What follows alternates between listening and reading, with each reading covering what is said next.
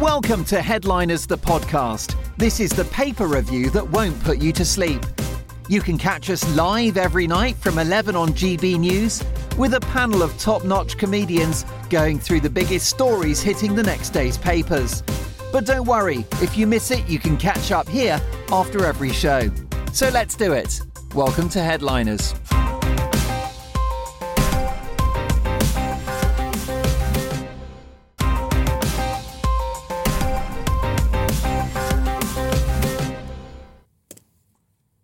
Hello, welcome to Headliners. I'm Simon Evans. Joining me tonight, Josh Howie and Andrew Doyle. How are you, gentlemen? You well? Very well, thanks. Excellent. You look fine. Oh, do I? You're covering it up. That's a lot of makeup. That's all that is. It's we don't need makeup at this time of year. We've moved out of the winter when we have to disguise our sallow complexions. Half an hour in the sun and you're fine. Wow. You, Yeah. you not No, find that? I wish No, I, I- wish I got half an hour in the sun. No, I've got Celtic skin. I burnt. Actually, I say that and then I catch myself on a monitor and I'm bright red, aren't I? I look, I look increasingly like Uncle Albert. I, I So cannot angry. Find, I know it's the high blood pressure, but can you can you blame me when you see the Oh, stories that dominate gosh. today? Let's oh. take a look at tomorrow's front pages. We start with the Daily Mail and PM. I won't let the left wreck Rwanda plan. I think to call it a plan at this point might be uh, flattering it somewhat. The Daily Mail there. The, uh, the next paper is The Telegraph, who have Russians parade captured Britain. Uh, that's not a picture of that sad eventuality. That is Prince Harry and uh, Meg, I say Prince, the Duke and Duchess of Sussex, if they're still even at that degree of societal elevation. Um, she's wearing some sort of bizarre sort of christening gown. Um, then we have uh, Friday's Independent, who have gone with UK's warning to Rwanda on human rights before signing asylum deal. That's a picture of Priti Patel in Kigali yesterday. Uh, the Guardian have uh, led with the Rwanda asylum seekers plan, which has been branded inhumane uh, by the sort of people who the Guardian speaks to. The Mirror have Easter bakes, uh, but that's not their main headline, in fact, which is inhumane and it won't work. That again is Rwanda. The Times has uh, Judi Dench, the man who inspired me, and the Prime Minister wants first Rwanda migrant flights in weeks. There's another royal photograph there, very colourful one indeed, with Charles and Camilla in the middle. The Daily Express goes with no migrant boat will go undetected. They have rather a more positive spin on the Rwanda story. And the Daily Star, of course, always with something a little bit special. I may be a wrong un, but it's okay because I've said soz. That is basically the uh, party gate, which I think is starting to dwindle now, much to many people's irritation. Those are the front pages. We will be taking a dive very shortly.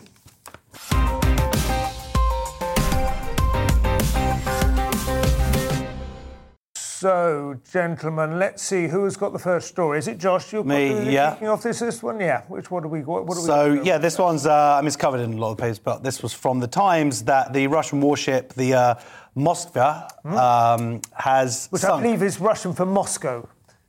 Are we allowed They- to call it the the, the Moscow? the Moscow, has it's sunk. Yeah. They've sunk. Uh, Yeah. That was only announced relatively recently that it, it's that's confirmation. The Ukrainians have been saying for the last day or so that it's that it's sunk, but finally uh, Moscow has uh, conver- confirmed, and uh, they said it's uh, been towed to port uh, because uh, stormy seas caused it to sink, uh, and also some big holes in the So side. it's, it's being towed underwater, or it was being it- towed when it then. Well, it's the funny way that the Russians always never want to actually admit Yeah. that these missiles hit the ship and basically took it down. So they're basically saying anything to not acknowledge this. So they're like, oh, it was a acknowledge it." storm that did it, not the big holes in the side of the storm. but I think the idea is they were saying at some point they thought they could rescue it, and now it's actually sunk. Is that the idea? Yeah, there is that, but they are, as, as Josh says, they are sort of trying to misrepresent it in a way. Yeah. Well, Ukraine are sort of very clear that these were missiles Yeah. uh, from Kiev. Uh, this, but this is important for, for Russia because this is a major symbol of their military prowess. Yes. It's a 510 crew, uh, it's their flagship. Uh, and for this to go down is more about morale and, and what kind of uh, message that sends. I mean, they're not having a great time militarily. They seem to be. Well, especially given that this is the actual Russian warship, Right. which entered the realms of myth early on in this conflict because it was told to go and mate with itself yeah. Uh, in, by, by the, the men of, was it it's called Skull Island or Snake Island or something? Snake that- Island, yeah. Yeah. It was, it was this sort of early, almost uh, mythical encounter, wasn't it, between Russian might and Ukrainian pluck? Yes. And it turns out the, the curse they placed on it has indeed sunk Yeah, that's It's right. extraordinary. And so much of this stuff, and so many, uh, uh, when it comes to these kind of wars, is is it's not just not I don't mean reputational damage, but but the mythology that surrounds the the, the combat. And there is genuine mythology as well. I don't know how in, interested people watching at home will be interested in this, but the um, the Russian warship was carrying Vulcan uh, missiles yes. and were sunk by Neptune mm. missiles. So it literally oh, yes. is so playing actually, out the ancient myth, the clash of the titans. But it has that effect. I mean, it, it's like with the old battles when they used to put the heads of the the leaders that they killed on spikes so the enemies could see. Yes. It sends a message. It yeah, says, Good you know, days. it destroys it destroys morale, and it and it does. Yeah. It does seem. I mean, obviously we've seen cities devastated. We've seen uh, gutted skyscrapers, and obviously there are hundreds of thousands, maybe millions of. I think there are millions of refugees now, aren't there? I think millions, significant. So we cannot pretend that this is, you know, it's all going uh, U- yeah. Ukraine's way. But and it, these and these Neptune missiles were made in Ukraine, designed by, by Ukraine right. after um, after having uh, Crimea sort of annexed. So right. this is like they came in off the production line just last year. Yeah. And this is the first time they're really doing the job. Well, it's certainly good news. As I say, it might be more symbolic than uh, sort of overwhelming. They've got 15 ships left yeah. in that area. So. Yeah. Let's see. Friday's Guardian now, and this is the story which I think it's fair to say actually dominates the front pages. The Rwanda asylum seeker plan has come under fire from various sources. Uh, uh, yes, Andrew. I mean, so th- this is in the Guardian, and it's talking about. I mean, uses the word uh, inhumane, but there have been all sorts of responses from various politicians about the uh, Boris Johnson's uh, plan to process uh, migrants in Rwanda. And there are, I mean, for instance, just to give a few, a, a few examples here. So, for instance, Ian Blackford, the SNP, has described it as evil. Ross Greer, the Green he Party, vile and evil. Vile I and he was going to say Elvis next. Yeah, well, he was doing anagrams, wasn't yeah, he? Yeah. at that point, Ross Greer from the Greens has said Britain is governed by truly evil people. Mm. Alex Cole-Hamilton, a Scottish Liberal Democrat, said that this is a dog whistle to the hard right. But you see, whenever we get into these immigration uh, discussions, um, they, it becomes very emotive, understandably so, because these are people who are obviously very vulnerable. And so I, I, understand that. But how helpful is this kind of language and rhetoric when we're talking about migration? I'm not. I'm not. I so don't sure. think evil or vile is very helpful. But it has to be said, this is quite a dramatic and provocative suggestion. I don't know whether it's going to come off. But I did watch Mark Steyn on this very channel earlier earlier discussing it and making some intelligent points. And I have to admit, until he went through the numbers, I hadn't realised quite how fast it's been escalating.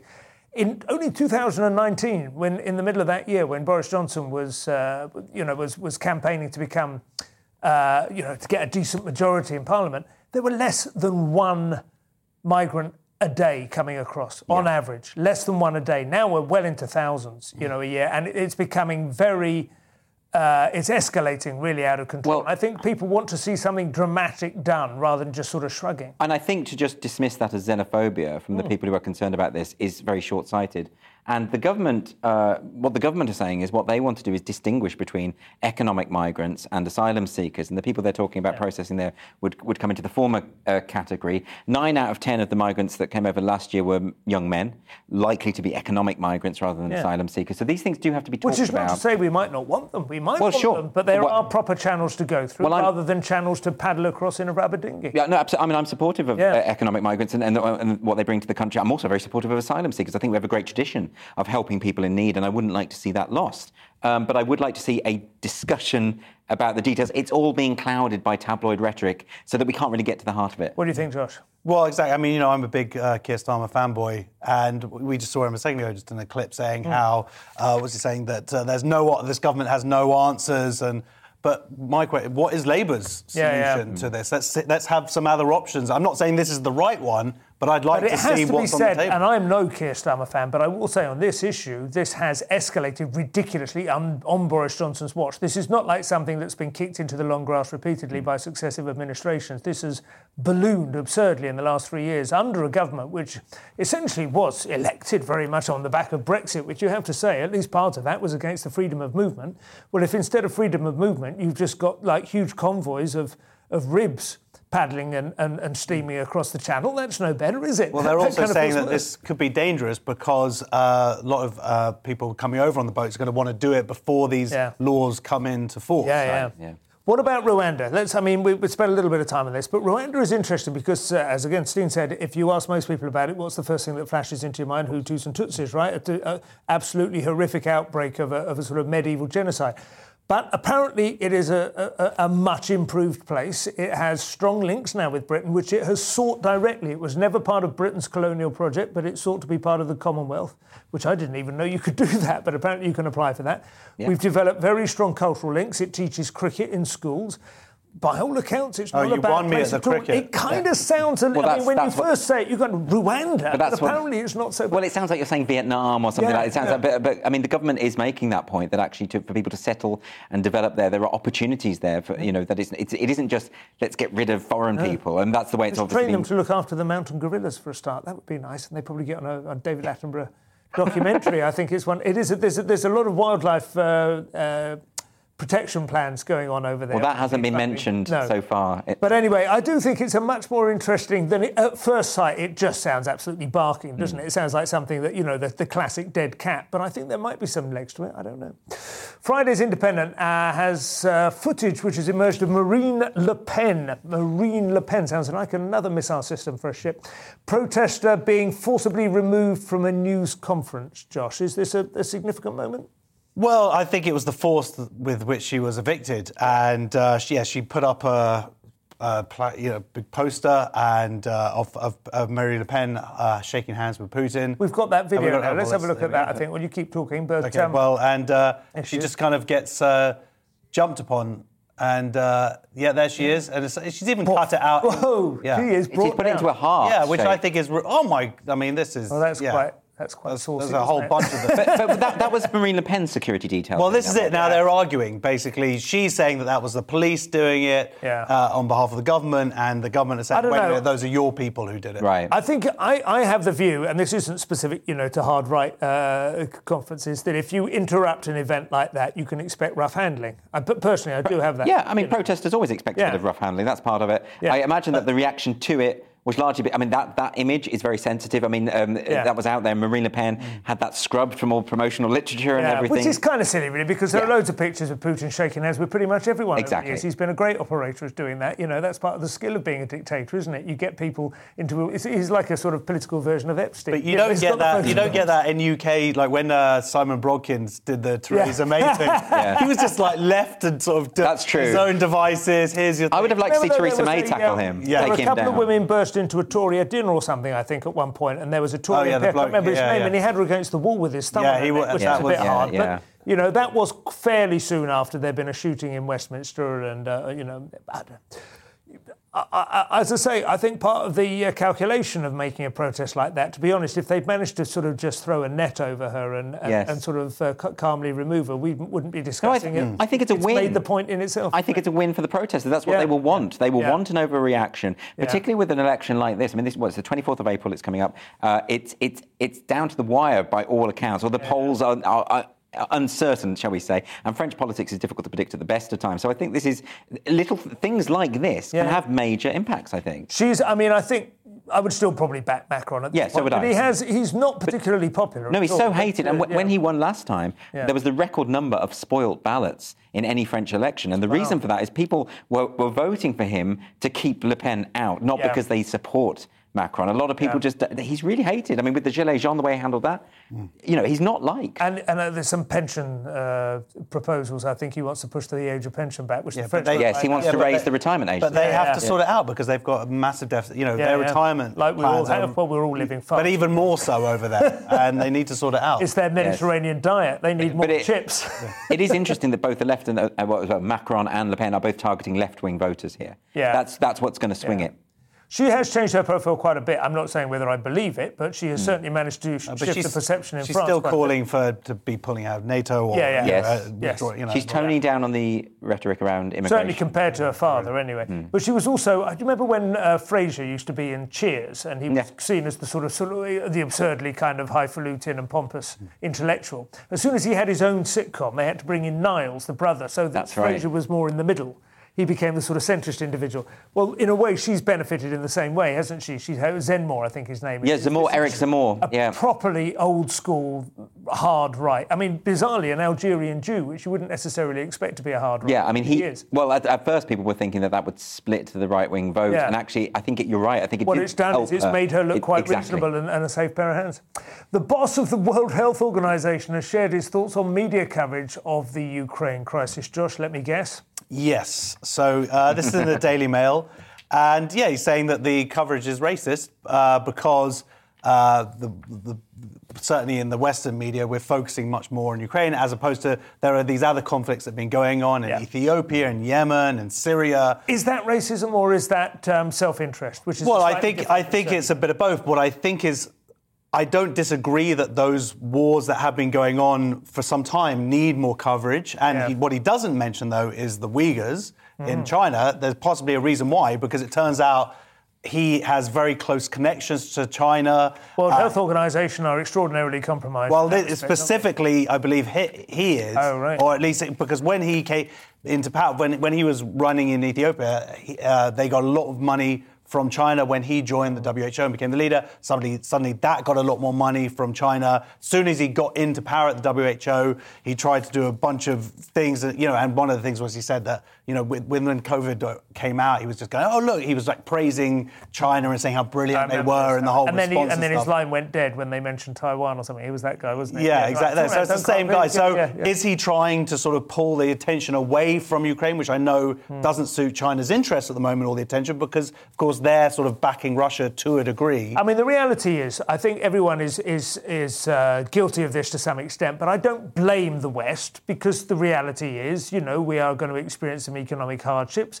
There is the potential for this was, you know, the territory, the, the resources uh, that were in dispute in that part of the world were a big part of why World War II actually did kick off. You know, it's a Yeah. war in the West. Yes, is- exactly. It's not surprising that we're more interested in that than we are with Yemen, but we do probably suffer from fatigue with these things Well, as well. I mean, I would- would say that you know it, to have a discussion about a lack of coverage on certain global issues and stories is a v- valid thing to talk about. Yeah. I think jumping to the charge of racism is completely not- yeah. unfounded um, because, as you say, I mean, the, you know, this has direct ramifications for our economy and our way of life, and and it, you know, obviously we're going to give this more time, and I'm not so sure that we, we haven't given uh, there hasn't been press coverage of Afghanistan and Syria. That these things do we are very interested, and particularly when we have direct involvement. I think it's as simple as that. I think it's just another example of the way in which the word racism and the charge of racism are thrown around so casually these days. I'm afraid you're right.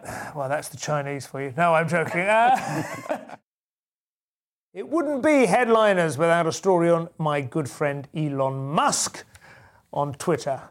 Josh. Yeah, so uh, he's put in an offer to buy Twitter for $43 billion in a hostile takeover. Yeah, absolutely. I mean, we can all offer it, but he's He, in has a rare got it. He's position got it, yeah. yeah. That's like 1% of his wealth. I've or got it on me. Yeah. There you go.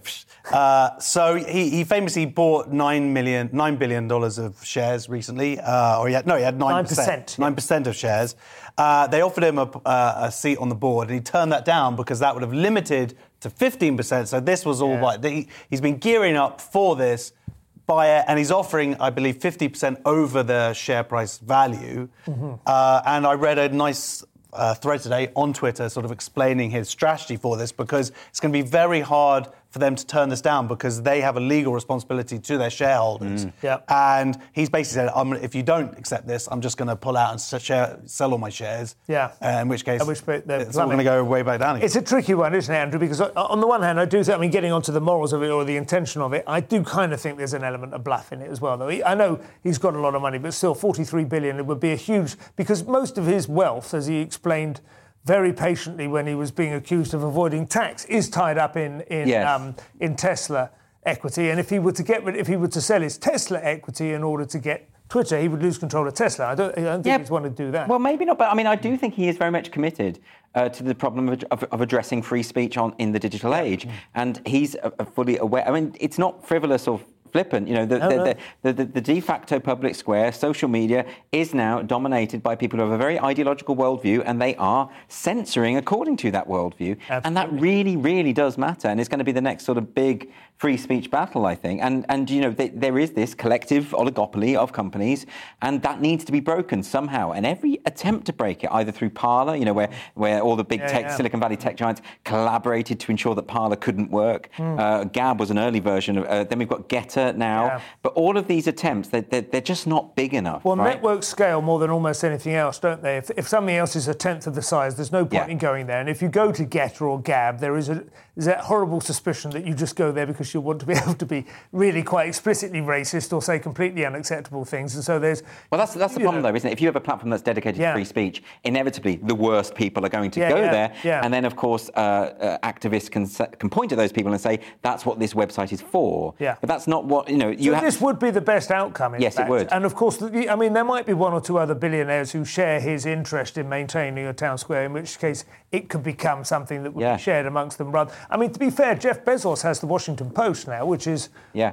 very nearly as important as Twitter, if not more important in terms of setting the national agenda. Nobody seemed to have a particular big problem. And of course, we've known for years that Murdoch has been c- controlling on, on three continents. You know, extraordinary I'm all control for- over I- the national. I think these billionaires need to step up and buy more things. Yeah. I, I, I'd like the same for universities. I think the universities are so contaminated by this ideological problem. I think billionaires should step up and buy Hull or, or, There's or- or- or- bizarrely, or one of the, the other ones. still only one. We should not allow this to change track totally, but there's still only one properly independent university, isn't there? I think Buck- Buckingham. Buckingham. Yeah, Yeah, and it's right. run by uh, Seldon, isn't it? Um, or at least it was for a Yeah, while. but, the, but the, in America, you've got the uh, University of Austin at Texas, the new yeah, yeah, uh, university. Yeah. How's that going now? Um, well, I haven't checked in That lately. became a sort of intellectual dark web place, wasn't Well, no, but they've taken people like Kathleen Stock is now involved there, and, and, and they, there's also the um, Ralston College in Savannah, which is a similarly independent. I think that will be the future because believe me, like the, the way in which, and I know it's not all academics, but there's a substantial and very powerful proportion of academics that are activist first and academic Oh, Well, you second. get there's a lot of them are on the left, and then there's quite a few that are really on the left. Yeah, you know, and yeah. there's like nobody on the right to balance that out. Josh, what, what's your take? Well, back to Twitter. Yeah. I, I mean, there's no doubt that Twitter,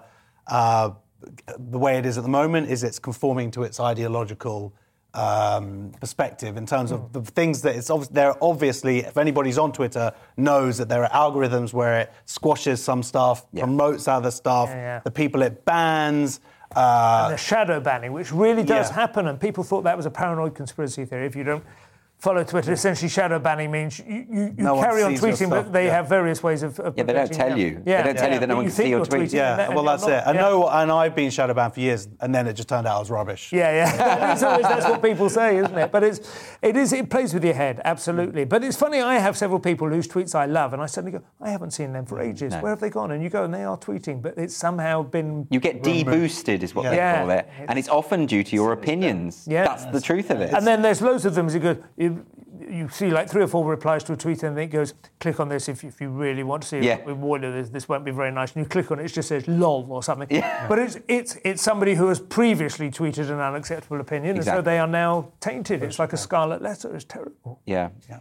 So yeah, let's, let's wish Mr. Musk all the best. Friday's mail, and apparently lockdown didn't have the effect many feared. Andrew, this is a tiny bit of good news from lockdown. It is a, it is a good news. I mean, uh, so this is in the Daily Mail. They're saying that, that study, the studies are now showing from the Office of National Statistics that lockdown didn't trigger a spike in suicides. And in fact, the suicide rate dropped um, from the year before. Uh, so this would suggest that. Obviously, all of our worst fears were, you know, we're going to lock everyone up, and everyone's, everyone's. Uh, it's not, it's not good for your mental health, obviously. Um, but it turns out the statistics don't back that up. So um, the ONS has said that the overall suicide rate was 9.8 deaths per 100,000 people from April to December 2020, and that was a 9% decrease compared to 2019. So Very- it's, a very dropped. small number, and, and I think we should, you know, absolutely emphasise that, that we're not in the midst of any kind of uh, panic. And, and- Yeah. and these things are often exaggerated. People say, "Oh, it's the leading cause of death in young people." That's because we're so good now at keeping them alive from everything else. Yes. But I do think it maybe also does conceal serious mental health issues. Uh, That, that often happens that during war or other times of serious crisis, suicide rates go down. But it's not because people cheer up. You know, No, it's that's not because right. they think, "Oh, life is great." it's because they're sort of under too much pressure to have the luxury of thinking, do you know what, I can't take it anymore. There is- It's, it's, almost you've like, decompressed. It's almost like Yeah. it moves down your to-do list. It's a kind Well, of no, weird, yeah. I think it's really important with this story that it's not spun Yeah. into the sense of well, wasn't lockdown a good thing? Therefore, it- Yeah. you know, lockdown was clearly bad for people's mental health. But there, but there are other statistics that are coming up here. For instance, we people had assumed uh, that conceptions would rise because people are at home having a lot of sex. I suppose, Hmm. That and, more- didn't and that didn't no. happen either. You don't get this baby boom thing. Well, I know exactly why that was. Yeah. That's because everybody was at home with their kids. Yeah. Yeah. Like, I am having no more kids. Yeah, yeah. It was hard actually to, uh, feel very sexy in those circumstances. It was just like, when, you, when you're homeschooling, you're like, I will Yeah, never yeah. procreate again. But isn't it just that the, uh, the the passion goes out of a relationship if you see too much of the other person? I think distance or sustains almost a anything, Yeah. in fact, really. Yeah. The last thing you want to do is, is Teenage be intimate. pregnancies going down, which is good. So that's, Yeah. I will be homeschooling my daughter. What do you think, though, Josh? Are are you worried seriously about? I mean, you have got a large family. Have you seen your kids? Do they seem okay, broadly speaking? uh, some of them. Yeah.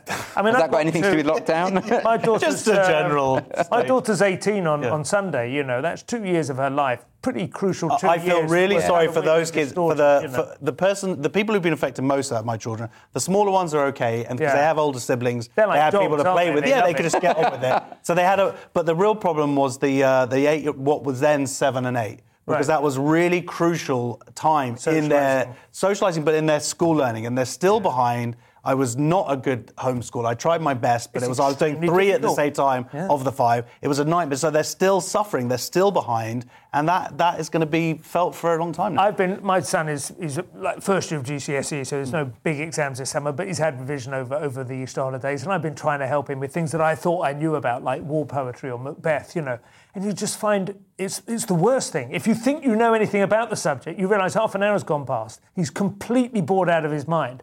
You've just been talking about. But you know, professional- your views about uh, Yeah. you know, Wilfred Owen or something. Well, teaching's He's- hard, he's right? going, I need to be able to identify alliteration, you know, assonance. I don't need your view on why it was that the officer class had so many nervous breakdowns on No, this particular it. front or something. you know. All I did was use sweets to illustrate every mathematical. Right, right. You've got three sweets, and then there's two. Like everything's about sweets. It's yeah. Friday's Times, Virgin Media are offering a novel health care plan to their staff. Just what's this? Yeah, so they're offering, uh, this is in the Times, and they're offering a sex change treatment uh, to staff as a diversity and inclusion perk.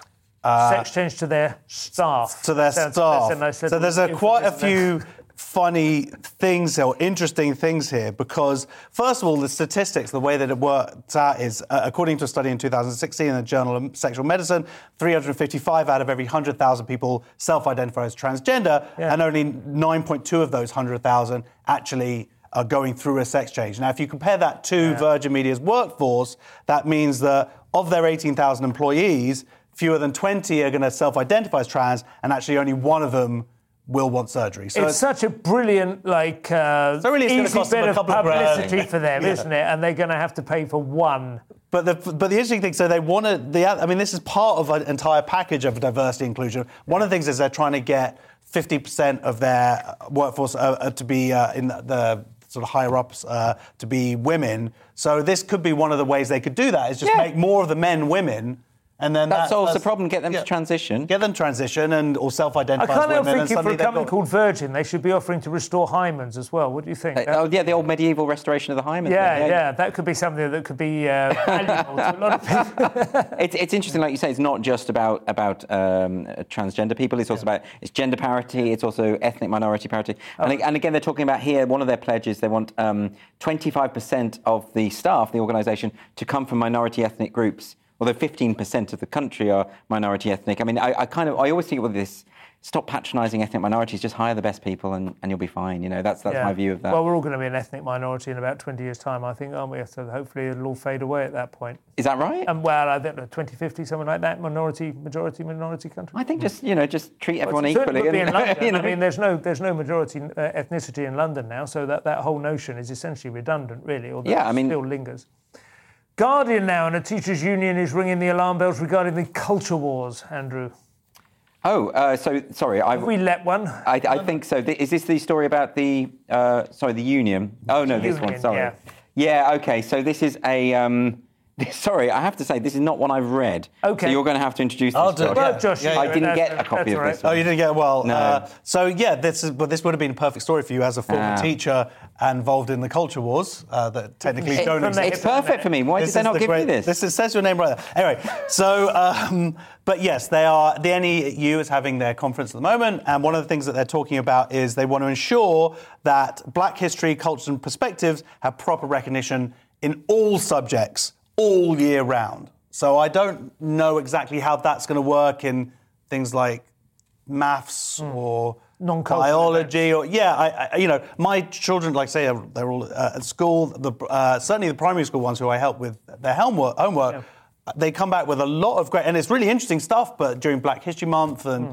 learning about slavery learning about uh, uh, Martin Luther King they, Malcolm X they, they, Yeah. they- a lot of this stuff and, and different cultures so there's there's a lot of it and I'm not saying there's like too much of it but it just seems like there's a lot of No, it you, you want to be wary here because the National Education Union are effectively an activist group now. They're not really a Mm. trade union at all. Yeah. And they've called for all sorts of things like they want to decolonise the curriculum at every level of the school system. See, they're talking should about, should have been your story. Well, they're, but they're talking about how they want. Uh, Teachers to be activists, which is the worst possible advice. I mean, they are uh, a joke of a union, if I may put it frankly. And, Yeah, it and- does sound like that. If they, if they, it sounds like they're asking for something so ridiculously extreme that, Yeah. that, Yeah. that the schools will then try and find some compromise to keep them quiet. That would it's all really still be too extreme. It's really bad. They've been completely captured. This union, They- and they, you know, the national because the NUT Yeah, is the most famous one, isn't But the NE, NEU is the biggest. Is it Uh, and, really? and this is the problem. And it's a been big- captured? Yeah, oh, completely. 100%. Well, a lot yeah, of yeah. my friends actually who are teachers left the NEU Yeah. during last year's uh, what was happening in Gaza and stuff because they were saying go out there and go to these marches against That- even though right. Israel was getting thousands of Yeah, missiles and sent and they were it's like wait a minute Israel's being attacked here and so a lot of my friends No, who they- are Jewish teachers were like wait a minute why are you not doing this for any of the other wars But this Why is the problem. They, they take these stances, and then, of course, if you're a member but you don't align yourself with those stances, what are you supposed to do? Yeah. So I would advise teachers to get out of the NEU. I don't think that they're helpful. I mean, they were even talking about things like the layout of the desks in classrooms can can be an indicator of white supremacy and can. Pep- I mean, seriously, kind of Robin DiAngelo can if level you really insanity. work for it and sort of Well, make it sort of clearly. swastika arrangement. You could- something. yeah, that's- you could do it. Like Yeah, that would mess up your feng shui a little bit, wouldn't it? Revolving.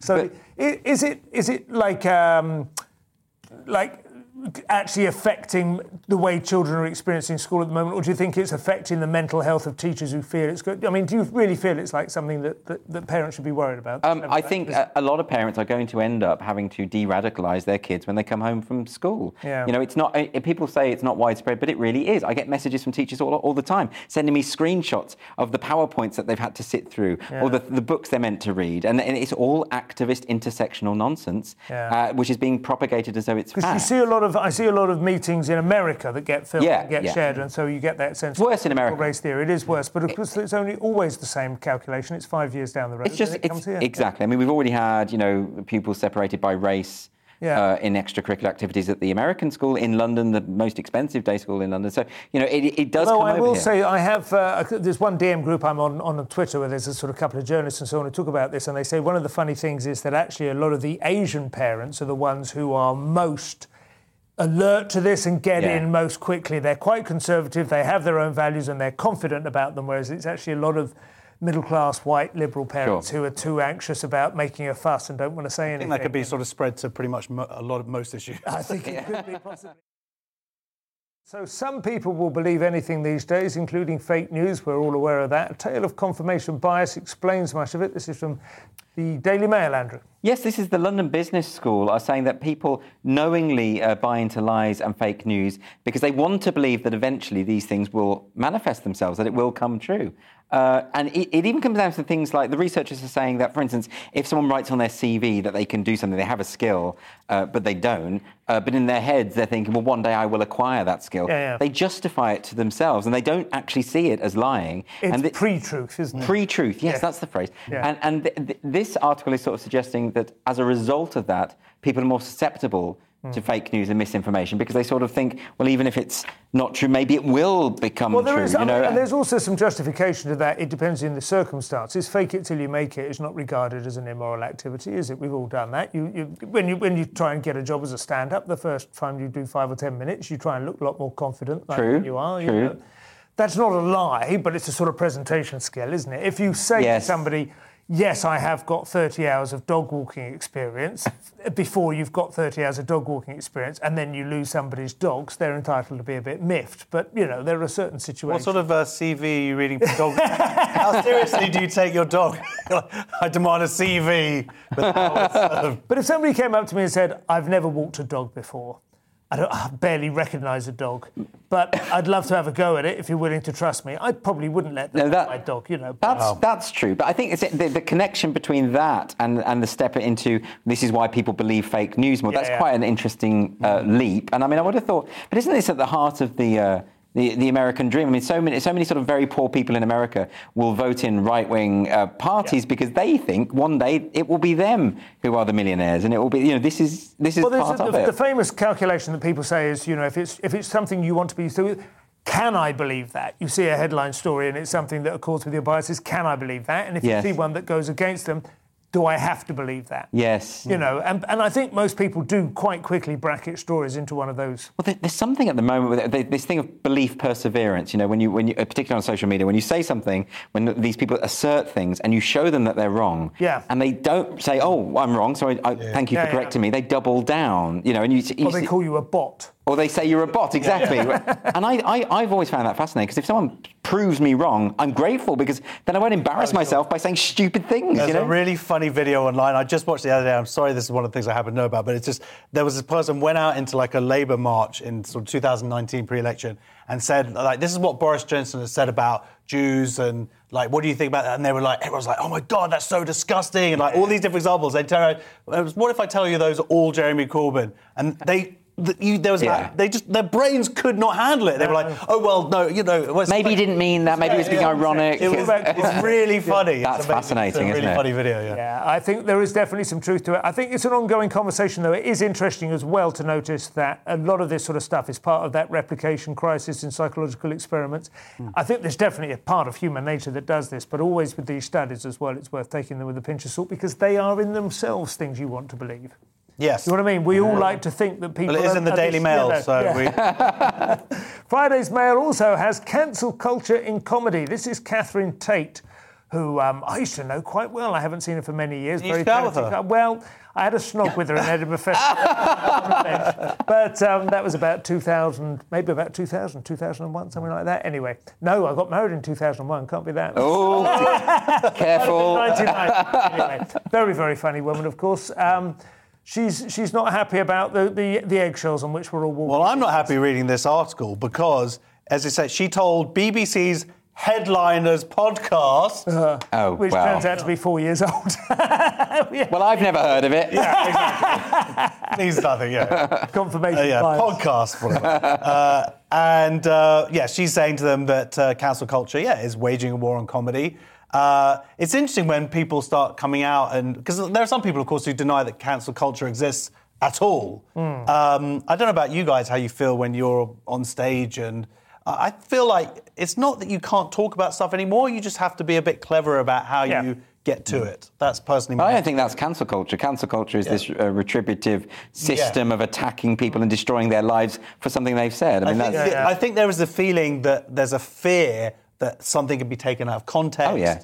Uh, and I think that does hold you back. And I don't also, be, in terms of being funny, it's about having this kind of unfiltered access to your psyche, to your id. But don't you think it's different being on stage? I mean, like the, the, the number of times now I watch old shows. I mean, uh, you know, things like Brass Eye, obviously, and you watch and think that would never be made today. So you know, we're losing Yeah. out. Yeah. By the same token, even an episode of Friends, you think that would never be made Yeah, today exactly either. You know, so Yeah, yeah. and that is a problem, isn't it? Because it You know, stifles. it is a problem, definitely. I do think you're right. I think stand-ups on stage, generally speaking, they may be monitoring themselves, but it's not. That's not the.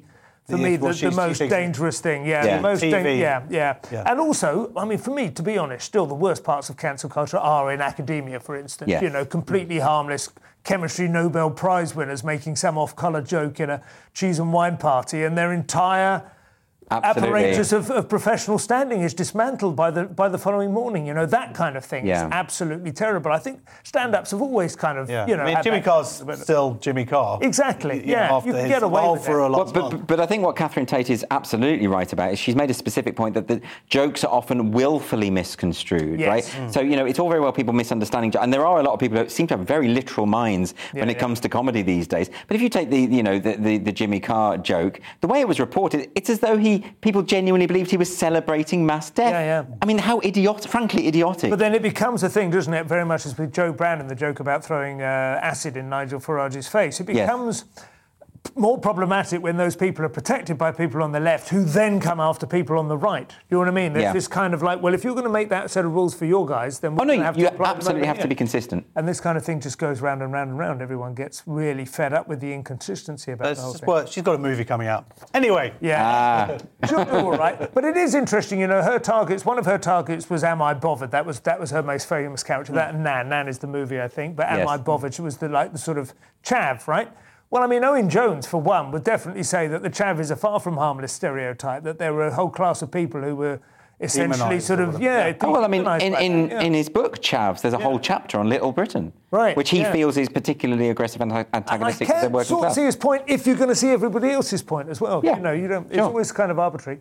Jack Dorsey uh, has mad, he's he's the owner of Twitter, which we described earlier, and funnily enough, he has himself uh, expressed some dismay at the direction it's gone in ever since. But um, his his first tweet has been sold as an NFT. Who wants to explain to the nice Well- people what an NFT is? Well, I, you know, I don't understand this sort of stuff, but I, but I've read the article. Non-fungible token. Non-fungible token. So you know, I mean, we're in the realm of digital and Bitcoin and that kind of thing, which I have absolutely no understanding of. But effectively, uh, the first ever tweet by Jack Dorsey, uh, the NFT of that tweet.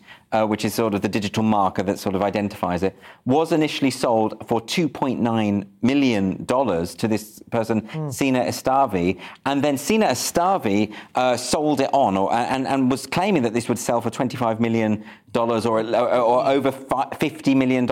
Ended up hitting $280 as the top bid. Yeah. Um, it's still going on. I think at the moment, the highest bid at the moment is 6,000. Yeah. And um, ultimately, I don't think it will get sold. But the point about this is it, it is valueless, isn't some it? of these some of these uh, NFTs are works of art. Yes. Uh, they are created by graphic artists, but they're in a digital medium, which means they can be perfectly reproduced, exactly like a CD can. yes. So it is a, an attempt to introduce the traditional pricing mechanism for works of art, which were unique. They could be reproduced, but they were not the same as the Right. original, into things which are in fact infinitely reproducible. So it's like to a- the absolutely nth degree. Is it like a note of provenance then, or something? Yes, it's a of- thing to say this is the official art, or this is the official digital art. But But there are copyright issues because these people spent millions buying. There was this famous book that was made, that this unfilmed Dune book, which was all the art Yes, from the film. yes. And they John bought it and said, "Right, we've got it. We we put together six million. We bought it. Now we're going to make the film." And then they pointed out, actually, you you don't own. Yeah. That content at all. You just own the NFT of it. Yeah, So yeah. anyway, but I'm going to take. I'm going to buy the NFT of the tweet of someone offering 280 dollars for the tweet. That's a whole new level. of Meta. now, Friday's Mail tells us the traits that make somebody. I don't know if I'm allowed to say the word. It says Probably not. a-hole. So we'll leave it with that. Yeah. Uh, an a-hole. This is uh, the the um, the five-part sort of personality matrix, which Jordan Peterson talks a lot about. It's not, not particularly new, but Hmm. what have they they've they've found the perfect recipe for making somebody disobliging, have they? Yeah, well, they're saying these are the key characteristics. Yeah. Uh, manipulation. Yep. Aggression. entitlement. Middle-aged men, most well, yeah. It's like, it's like. Is that true? Entitlement? I don't know. I feel a little bit uh, aggrieved at middle middle-aged men being uh, ascribed. Well, that's a classic middle-aged Human men thing to say. I sort of don't understand this study, though. You know, like you said, there's the five personality types: the Yeah. conscientiousness, openness, extroversion, agreeableness, and neuro- neuroticism. Why are these uh, people at Franklin College of Arts and Sciences studying what makes you an a-hole? What, Yeah. what- like that isn't a personality type. That's just a not very nice individual. a nice thing to you say. don't need to study that. We and know the what way they it's are. been written as well is as if you are these things or not. These are all spectrums. Everyone is on the introversion extroversion spectrum. They're all on the agreeable disagreeable spectrum. Yeah. And some of these things, you know, certain kinds of people tend to be high. The high achievers tend to be extraordinarily conscientious, generally speaking. And disagreeable. And disagreeable and not very neurotic. They have thick skin. They don't care what people say about them. Consequently, they're not particularly nice to people because they don't care what happens to them. And then they work late. And that pretty much guarantees Yeah, you so success. they- you they've know. got. It's nice they're different art examples though of what constitute a holes like in Yeah. terms of their thing. So they've said some people considered those uh, for for not wearing a face mask or voting Donald Trump, and I oh, thought, well, well, there there we might be a bit of a crossover. Yeah. those- I think it's a subjective term, isn't it? Yeah. I think Yes. other people will have different definitions. every- There is the dark triad, which is much more interesting, but that's not what they're talking about. That's the No, no. psychopaths, isn't it? The next one from the Mirror. This certainly, this this young man does not have any a-hole qualities. An extraordinarily good, a, a role model for young people. He's a young wheelchair user who has managed to do a backflip on a in a skate park, I think, on his sort of Yeah, he- inverted. Yes, this is Benjamin Sleet, um, who's a 12 year old boy, wheelchair bound, and has managed to perform a backflip um, at this skateboard event, which is ab- absolutely astonishing. So I assume he's And, uh, sort of gone down into a bowl, has he? And, and Uh, yeah. the other, yeah. I mean, you know, I, uh, this is. I don't know what you can say about this. It, it puts people like us to shame I because suppose he's already in a wheelchair, so one of the things that you're afraid of when you attempt one of these stunts is, is of no longer of any consequence for him. yes, yes, there is that. There's that. that, but it still seems pretty extraordinarily I, brave. th- I would imagine there's still quite a lot of jeopardy involved in this kind of manoeuvre. Yeah, I wish we had Uh, footage of it. I haven't seen it. It's only in the newspaper. No, I haven't So- seen the footage. I have to say, I take my, my son goes down to the skate park in Brighton. It's quite a sort of busy one on the level down there, and it is fantastic what the, what kids are capable of doing. And it went away. I remember when I was about sort of 15 in the late 70s, early 80s, skateboarding was quite big, and then it went away for about 20 or 30 years. But it's really come back now. Big Back to the Future was big, like '85. Yeah, Yeah, of yeah. course. Yeah. But now there are the BMX bikes, scooters, and skateboards all sort of intermingle in this quite, you know, three-dimensional space of them leaping out of bowls and stuff. I, I find it incredible. I mean, I was jealous when I was a kid. Like all my friends used to have BMX. They used to go on the BMX track. I used to have to do it with stabilizers. I know, And I couldn't so do these, hopeless. you know, sort of. I am absolutely, and I never could do it on the skateboard. Uh, Edward is not a natural, but he has he has persevered. I think Well, the peer pressure. It's has good, kicked good for in. him. I tried. I Yeah. took my kids down, and my son he just he wouldn't go down the ramp. Yeah. And I was like, "Look, mate, just watch how you've got to commit to it." Did you and do I, it? I went down. I just fell, and I as soon as I went like that, I went. I leaned back, which was Oh, exactly yeah. what I was telling him not to do. Yeah, of course. And I no, no, I landed right on my butt. Oh, they were filming it, and there's all this there's footage of me literally like dark. coccyx. Oh, this Yeah. is Oh, I wish we could play that. You should have brought that in. it's just properly traumatized. Friday's Express is tackling why humans outlive most land mammals and reach 80 years of age. Josh, this has previously been thought to be just size, but it's Si- more complex than that. It is more complex than that, and and this is one of those stories. In, in it's coming in the Express here where um, this could be a huge deal. I mean, this Yeah. could unlock aging, dying, and basically, it's yeah. all about um, how many mutations a species has a year. So mice experience 796 mutations a year as your body sort of replicates its Yeah. cells, Yeah. uh, and they only live 3.7 years, whereas humans a lot less. So they found this very specific correlation between the mutations and Yeah. longevity. And of course, if they can work out a way to to stop these mutations, Yeah, yeah. I assume that means I mean, it used to be longer. you thought that it was broadly speaking correlated with heartbeat per minute, and you'd have Yeah. the same number of heartbeats and larger. I read a book a, while ago, and it's, I need to read, read it. It's called Scale by Geoffrey West, and it's all about how things scale up, and they don't just stay the same. You have to sort of factor in that things are three dimensional. He started off with Godzilla. He said he's always been he's he's a, like a scientist who. Is, uh, works at the Santa Fe Institute, which sounds like a wonderful place where scientists just go and drink coffee for 12 years on a grant, you know, and chat to each other. But he says every time they bring out a new Godzilla movie, the you know the radio stations will ask him, "Could Godzilla exist? Could it, could you have a 50 meter tall lizard?" He said, "If you did, it would be just one huge foot." That's, that's, that would be the kind of size of, of the, the, the bone structure you would need to support that weight of animal. It would just be a foot with a head on it. All the way these things scale up and, and the way cell division and so on goes on It's- is all to do with scale. And it's a fascinating subject, but it's quite counterintuitive. But does this mean, though, that if they do unlock this, that humans potentially could live forever? if we can stop that, if we can slow down the mutations or whatever in the way, because when we get older and our body, Well, this is why we on- get cancer, isn't yeah, ca- cancer, and that's what kills, and that's why we Is that- last about is that 80 why years. lobsters live forever? Is that, is that a myth? that I've been told Well, they that. do essentially if they're able to keep uh, getting new shells. Yes, I think they can live almost indefinitely. And then there is that kind of weird shark, isn't there, that washed up the other day? The Greenland shark, is it or something? Lived to be 560. Blimey. Can you remember I wouldn't want to. Really, how long do you want to? Oh, I think. Another 10 seconds? Another, yeah. Another 10 seconds. End of this show. we've. I do think we're going to live to see the first uh, infinitely long lived human being. Anyway, that's all we have time for. Thank you to my guests. I've been Simon Evans. They've been Andrew Doyle and Josh Howie. We will see you here again tomorrow night. Thanks for listening to Headliners, the podcast. Don't forget to subscribe so you'll never miss an episode again. And if you enjoyed it, leave me a nice comment. Speak to you at the same time tomorrow for the paper review that's never boring.